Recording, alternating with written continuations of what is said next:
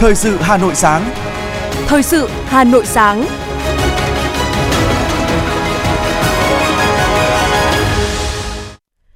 Kính chào quý vị và các bạn. Bây giờ là chương trình thời sự của Đài Phát thanh Truyền hình Hà Nội. Chương trình sáng nay, thứ tư ngày mùng 10 tháng 5 có những nội dung chính sau đây.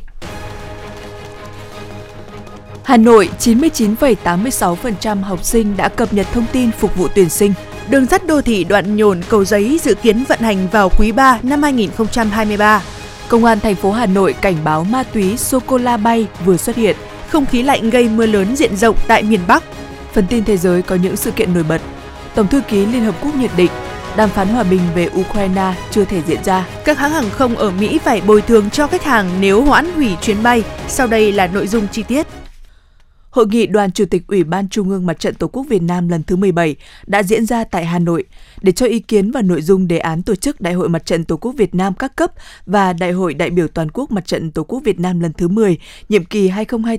2024-2029. Báo cáo tổng hợp ý kiến, kiến nghị của cử tri và nhân dân gửi tới kỳ họp thứ 5 Quốc hội khóa 15 và việc triển khai đề án vận động hỗ trợ làm nhà đại đoàn kết cho hộ nghèo của tỉnh Điện Biên hướng tới kỷ niệm 70 năm chiến thắng Điện Biên Phủ.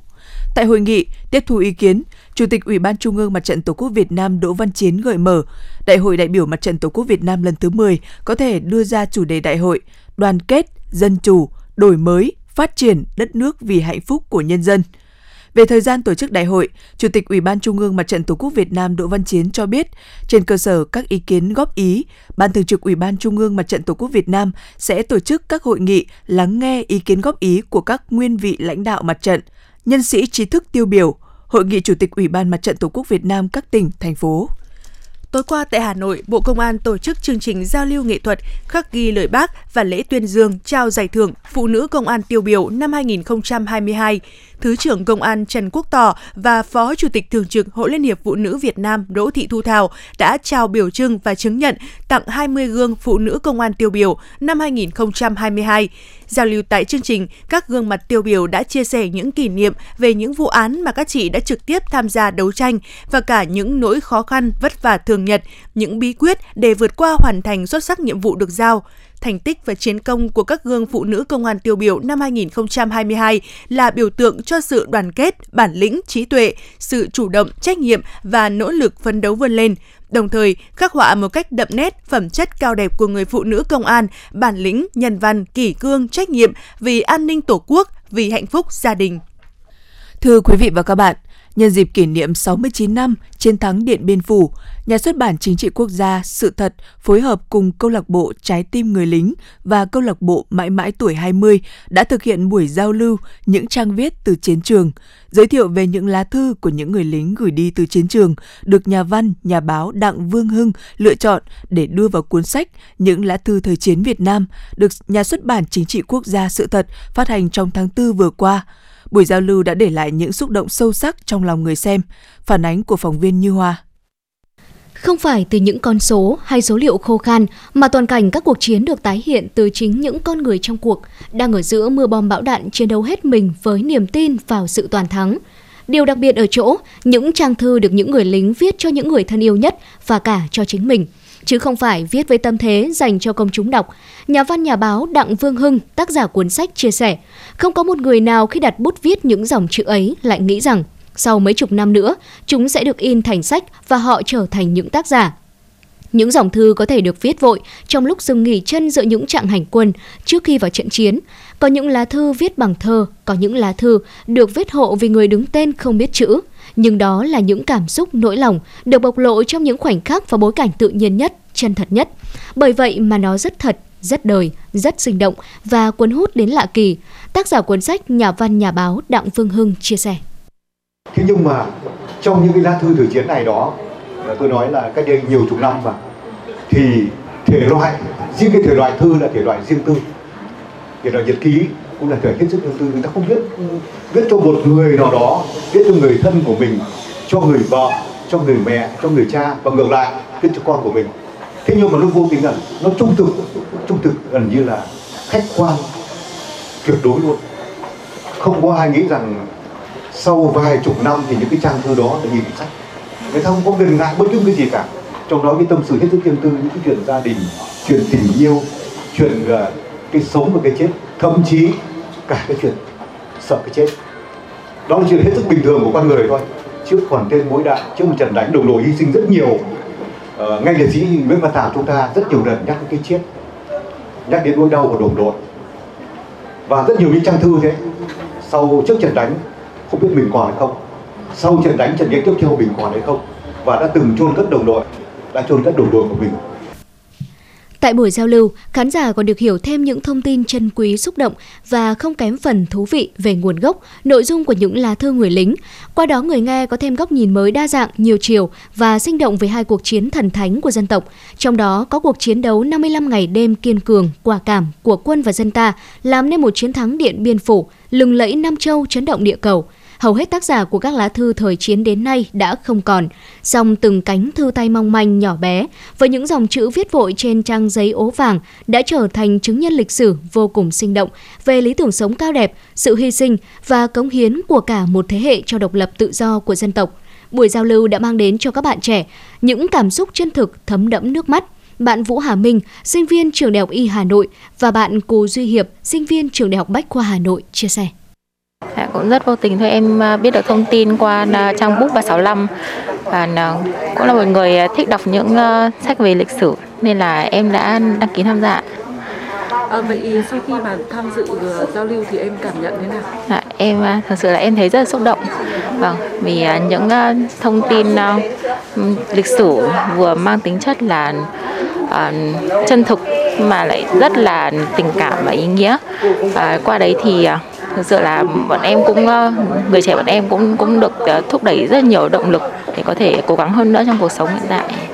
Thực sự là em cảm giác là buổi chia sẻ ngày hôm nay hơi hơi hơi bị ngắn một chút. Những cái câu chuyện của các bác kể đều là những câu chuyện của lịch sử, của quá khứ, cho nên là nó tạo tạo cho em thực sự là nhiều cảm giác mới lạ, nhiều những trải nghiệm sống mà em chưa chưa bao giờ có thể tưởng tượng đến được thực sự em cảm thấy sự xúc động, mỗi người một hoàn cảnh, thế nhưng mà tất cả đều đã đoàn kết lại, đấu tranh vì một lý tưởng chung của dân tộc cũng tại đây, người tham dự còn được nghe những câu chuyện đầy xúc động của các cựu chiến binh với hàng trăm chuyến đi về chiến trường xưa và tình cảm của các cựu chiến binh khi đến với vùng sâu vùng xa của Tổ quốc. Những tâm sự về những người đồng đội sau hàng chục năm mới tìm lại được nhau. Qua đó phát hiện những tấm gương thầm lặng hy sinh và công hiến của những người lính và cả những hoạt động của câu lạc bộ Trái tim người lính trong hành trình viết nên cuốn sách Trái tim người lính thủ đô dự kiến sẽ ra mắt vào tháng 10 tới đây.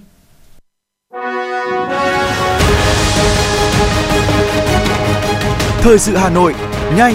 chính xác, tương tác cao.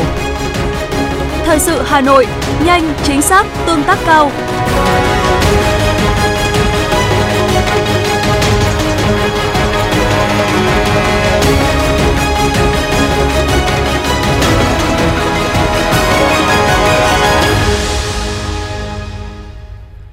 Những sự kiện đáng chú ý khác sẽ tiếp nối chương trình. Hôm qua, đoàn khảo sát của thành phố Hà Nội do đồng chí Trịnh Huy Thành, Phó trưởng Ban dân vận Thành ủy đã làm việc với quận Cầu Giấy, đánh giá kết quả 10 năm thực hiện kết luận số 55 của Ban Bí thư Trung ương Đảng khóa 11 về tiếp tục đẩy mạnh thực hiện nghị quyết số 11 của Bộ Chính trị khóa 10 về công tác phụ nữ thời kỳ đẩy mạnh công nghiệp hóa, hiện đại hóa đất nước. 5 năm thực hiện chỉ thị số 21 của Ban Bí thư Trung ương Đảng khóa 12 về tiếp tục đẩy mạnh công tác phụ nữ trong tình hình mới. Qua 10 năm thực hiện, các cấp ủy đảng, chính quyền, đoàn thể từ quận đến cơ sở đã nhận thức sâu sắc hơn về vai trò, tiềm năng, sức sáng tạo và khả năng đóng góp của phụ nữ trong sự nghiệp công nghiệp hóa, hiện đại hóa đất nước. Trên cơ sở đó, lãnh đạo công tác hội và phong trào phụ nữ toàn quận đạt được những thành tiệu đáng khích lệ. Điểm sáng đáng lưu ý là quận Cầu Giấy đặc biệt coi trọng công tác quy hoạch cán bộ hội và thực hiện tốt việc bồi dưỡng, luân truyền, đề bạt cán bộ nữ có năng lực công tác, đồng thời làm tốt công tác phát phát triển đảng viên nữ.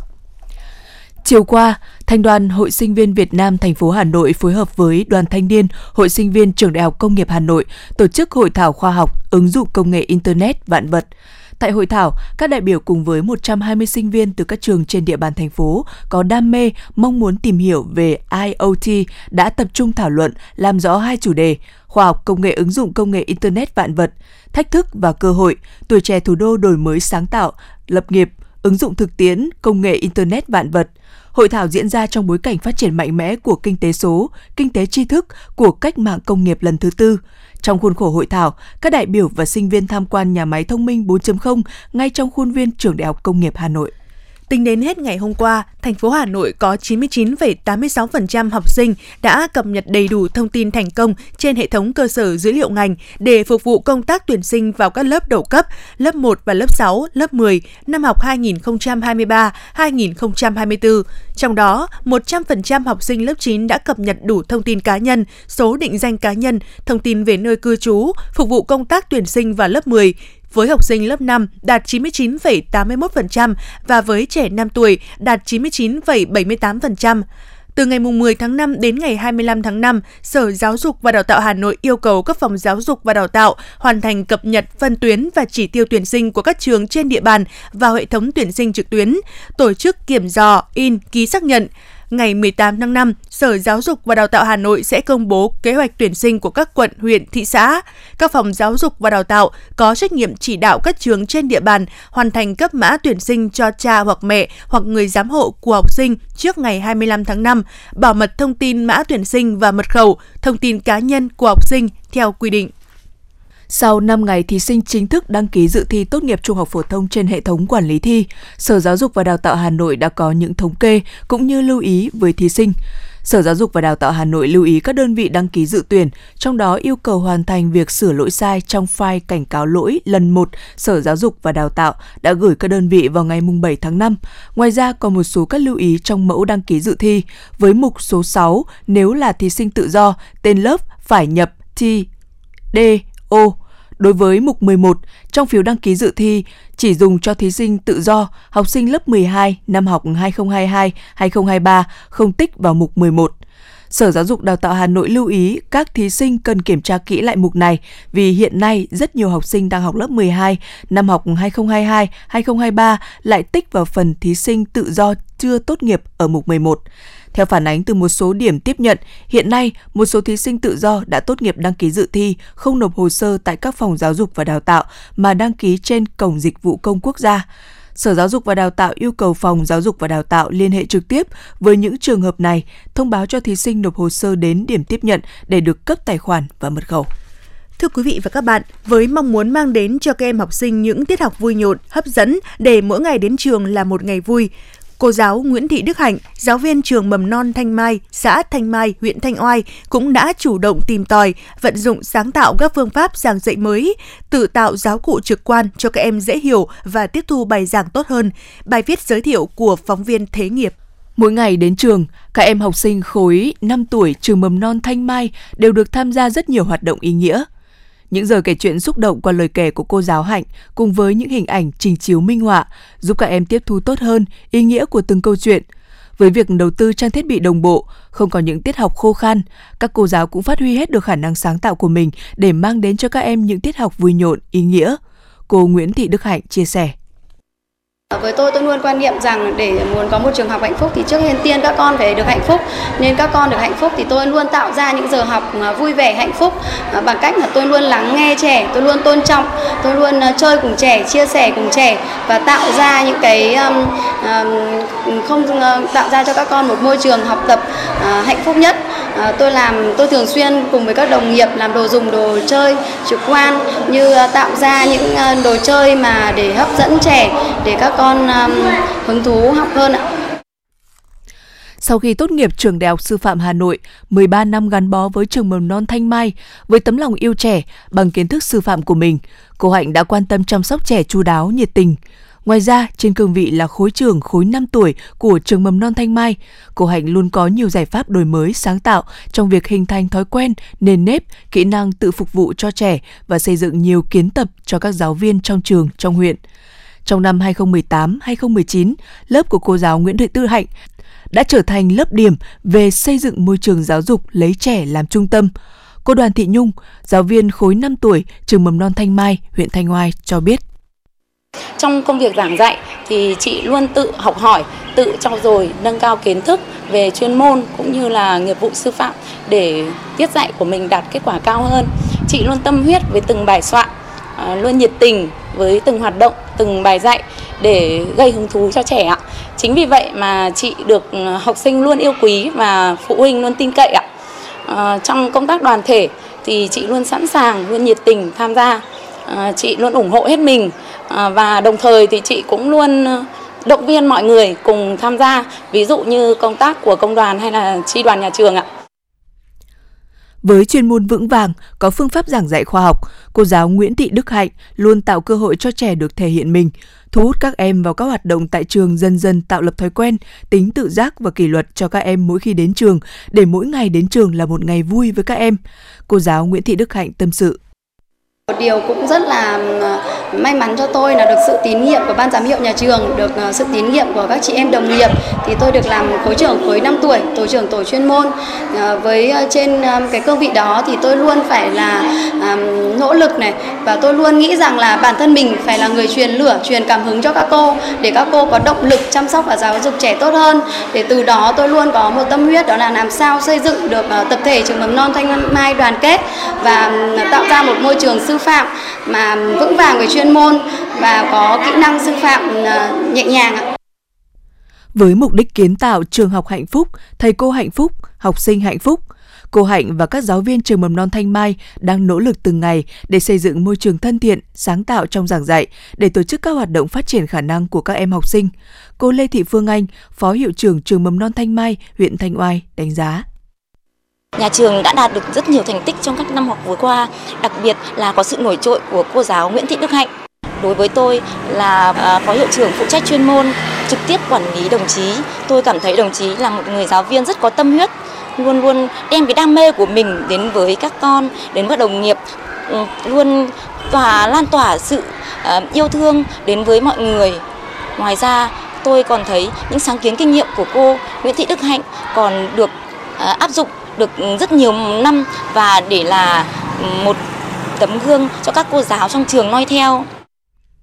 Bằng tâm huyết với nghề, nhiều năm liền cô Nguyễn Thị Đức Hạnh đều đạt danh hiệu giáo viên dạy giỏi cấp trường, được xét tặng giải thưởng Nhà giáo Hà Nội tâm huyết sáng tạo lần thứ tư năm học 2019-2020, sáng kiến kinh nghiệm đạt giải A cấp thành phố và cô Hạnh cũng vinh dự được nhận bằng khen của Ủy ban nhân dân thành phố Hà Nội.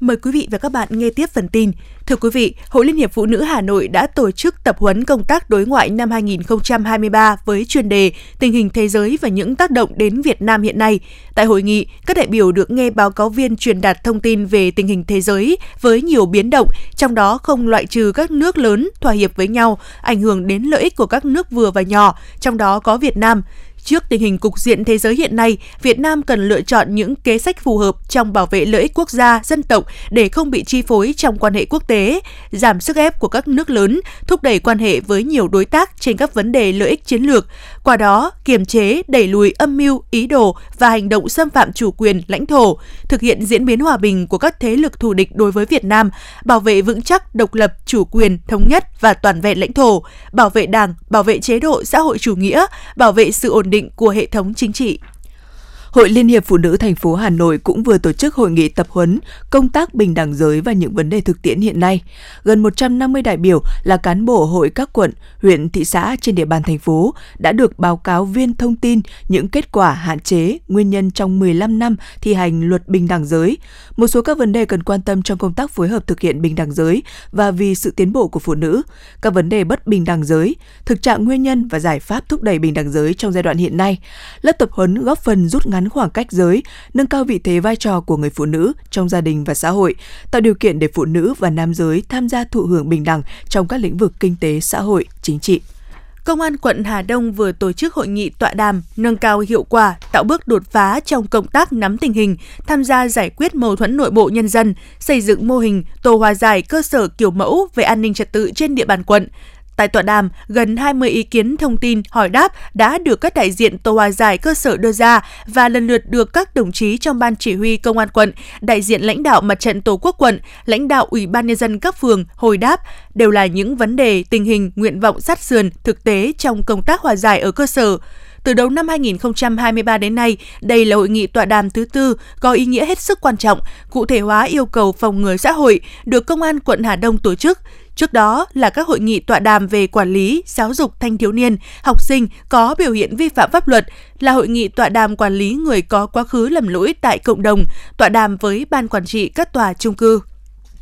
nhằm trang bị kiến thức cho hội viên chữ thập đỏ từ huyện đến cơ sở và các nhà trường về kỹ năng sơ cấp cứu, phòng chống tai nạn thương tích dựa vào cộng đồng, chăm sóc sức khỏe sinh sản, phòng chống các bệnh lây nhiễm và không lây nhiễm năm 2023. Hội chữ thập đỏ huyện Thanh Oai đã vừa tổ chức tập huấn 5 chuyên đề các nguyên tắc cơ bản về sơ cấp cứu, sơ cấp cứu dị vật đường thở, chảy máu, gãy xương, đuối nước được minh họa bằng những hình ảnh rõ nét và sinh động.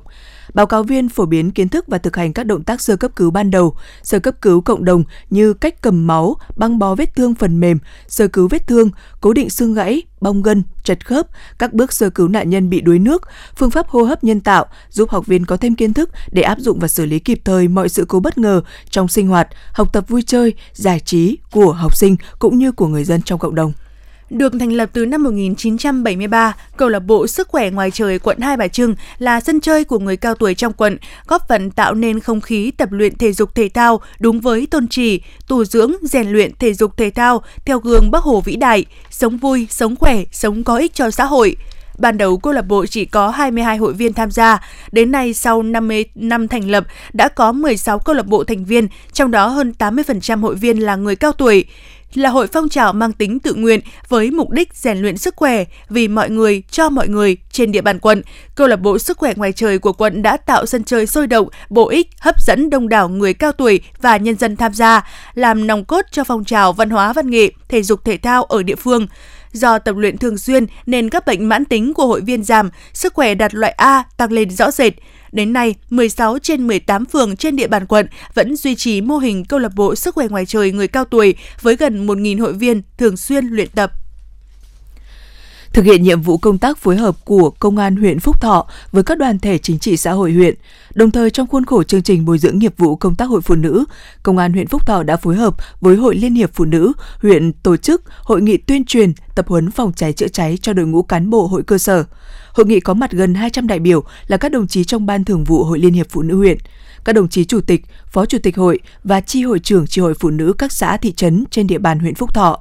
Tại buổi tuyên truyền, các đại biểu nghe báo cáo viên của công an huyện phổ biến các nội dung cơ bản về nguyên nhân chủ yếu của vụ cháy nổ, các quy định của pháp luật đảm bảo an toàn phòng cháy chữa cháy, hướng dẫn sử dụng một số các phương tiện phòng cháy chữa cháy thông dụng, kỹ năng thoát nạn, xử lý tình huống khi có sự cố cháy nổ, nhất là ngay tại hộ gia đình. Nhận thức rõ vai trò, vị trí, trách nhiệm trong công tác phòng cháy chữa cháy chính là bảo vệ tính mạng, tài sản, giữ gìn sự bình yên, hạnh phúc của nhân dân. Đảng ủy, Ủy ban nhân dân xã Song Phương, huyện Hoài Đức đã xây dựng kế hoạch triển khai đồng bộ các biện pháp đảm bảo công tác phòng cháy chữa cháy, tuyên truyền sâu rộng trong quần chúng nhân dân về thực trạng cháy nổ, các nguy cơ và biện pháp phòng cháy chữa cháy cũng như vận động các hộ gia đình chủ động trang bị các phương tiện phòng cháy chữa cháy cơ bản. Bên cạnh đó, xã thành lập mô hình tổ liên gia an toàn phòng cháy chữa cháy và điểm chữa cháy công cộng nhằm đáp ứng yêu cầu, nhiệm vụ phát triển kinh tế xã hội của địa phương trong giai đoạn hiện nay. Theo kế hoạch, xã Song Phương sẽ xây dựng 38 tổ liên gia an toàn phòng cháy chữa cháy và 55 điểm chữa cháy công cộng, kịp thời hoàn thành và triển khai hoạt động trong tháng năm này. Tuyến đường sắt đô thị Nhổn ga Hà Nội đã được xây dựng kế hoạch vận hành giai đoạn trên cao Nhổn Cầu Giấy, dự kiến vào quý 3 năm nay. Đồng thời, các mạng lưới xe buýt cũng đang được điều chỉnh hành trình để sẵn sàng cho việc vận hành. Để thuận lợi khi vận hành đường sắt trên cao, hơn 30 tuyến xe buýt đã được điều chỉnh lộ trình, kết nối thuận tiện với tuyến đường sắt cho người dân. Mong muốn thời gian đầu hoạt động, tuyến trên cao sẽ phục vụ 15 đến 20% nhu cầu người dân trên quốc lộ 32 từ Nhổn đến Cầu Giấy, chuyển từ phương tiện cá nhân đi đường sắt trên cao. Nhiều người dân cũng hy vọng đây là lần điều chỉnh cuối cùng của lịch trình chạy đoạn nhổn cầu giấy, bởi thực tế nhu cầu đi đường sắt đô thị là có thật.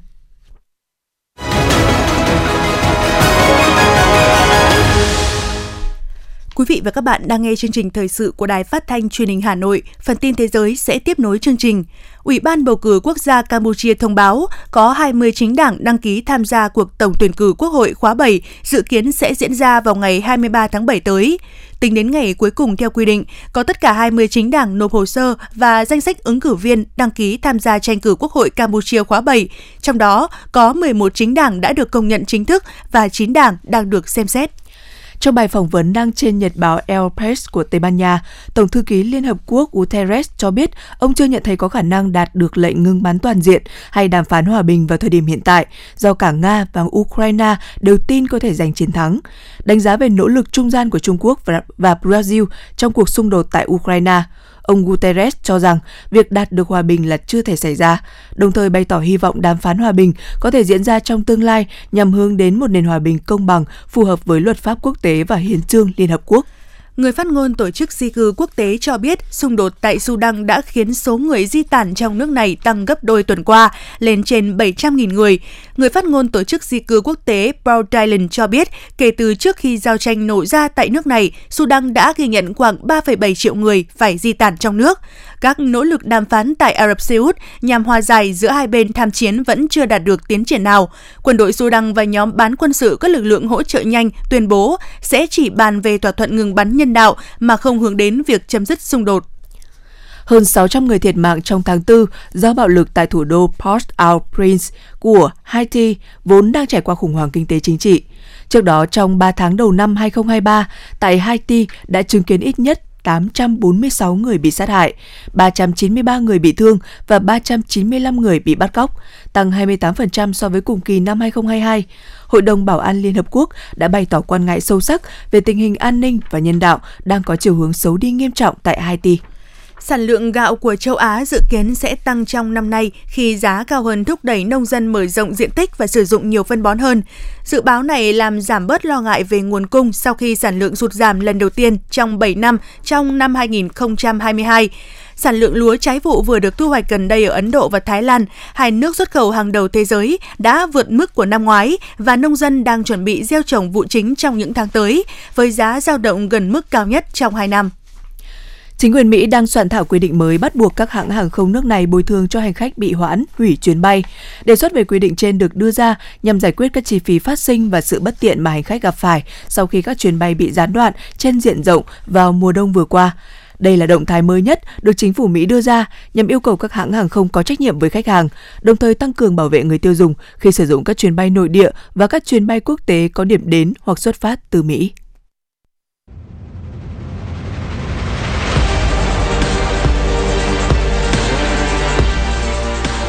Bản tin thể thao. Bản tin thể thao.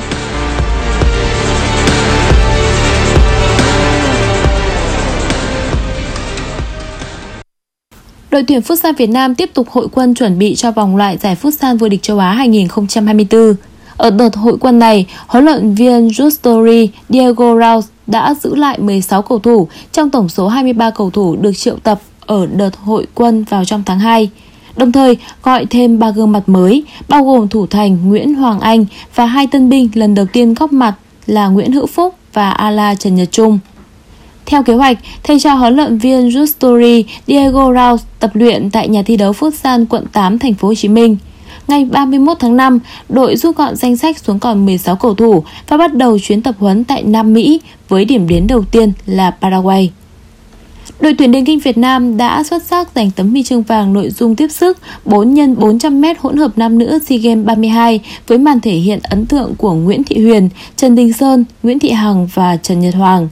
Đáng chú ý, với tấm huy chương vàng kể trên, cá nhân Nguyễn Thị Huyền đã có tổng cộng 11 huy chương vàng SEA Games trong sự nghiệp – lập kỷ lục của điền kinh Việt Nam, qua đó chính thức san bằng kỷ lục giành nhiều nhất huy chương vàng ở môn thể thao nữ hoàng của nữ vận động viên Jijansit đến từ Indonesia.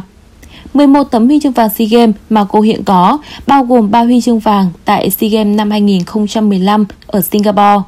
3 huy chương vàng ở SEA Games 2017 tại Kuala Lumpur, 2 huy chương vàng tại SEA Games 2019 ở Philippines, 2 huy chương vàng tại SEA Games 2021 ở Việt Nam – với ban đầu là ba huy chương vàng, nhưng sau khi bị tước một huy chương vàng nội dung tiếp sức do có đồng đội dính doping và mới nhất là tấm huy chương vàng tại SEA Games 32.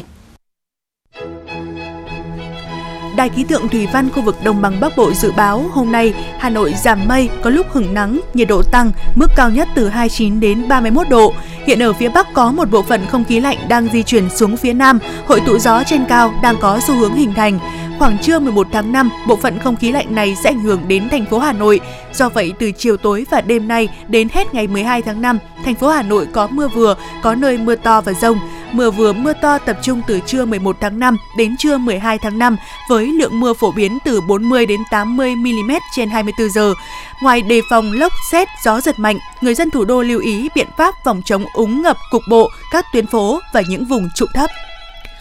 Quý vị và các bạn vừa nghe chương trình thời sự của Đài Phát thanh Truyền hình Hà Nội. Chỉ đạo nội dung Nguyễn Kim Khiêm, chỉ đạo sản xuất Nguyễn Tiến Dũng, tổ chức sản xuất Trà My. Chương trình do biên tập viên Thùy Chi, phát thanh viên Hoài Linh Thúy Hằng cùng kỹ thuật viên Duy Anh thực hiện. Xin chào và hẹn gặp lại trong chương trình thời sự 11 giờ trưa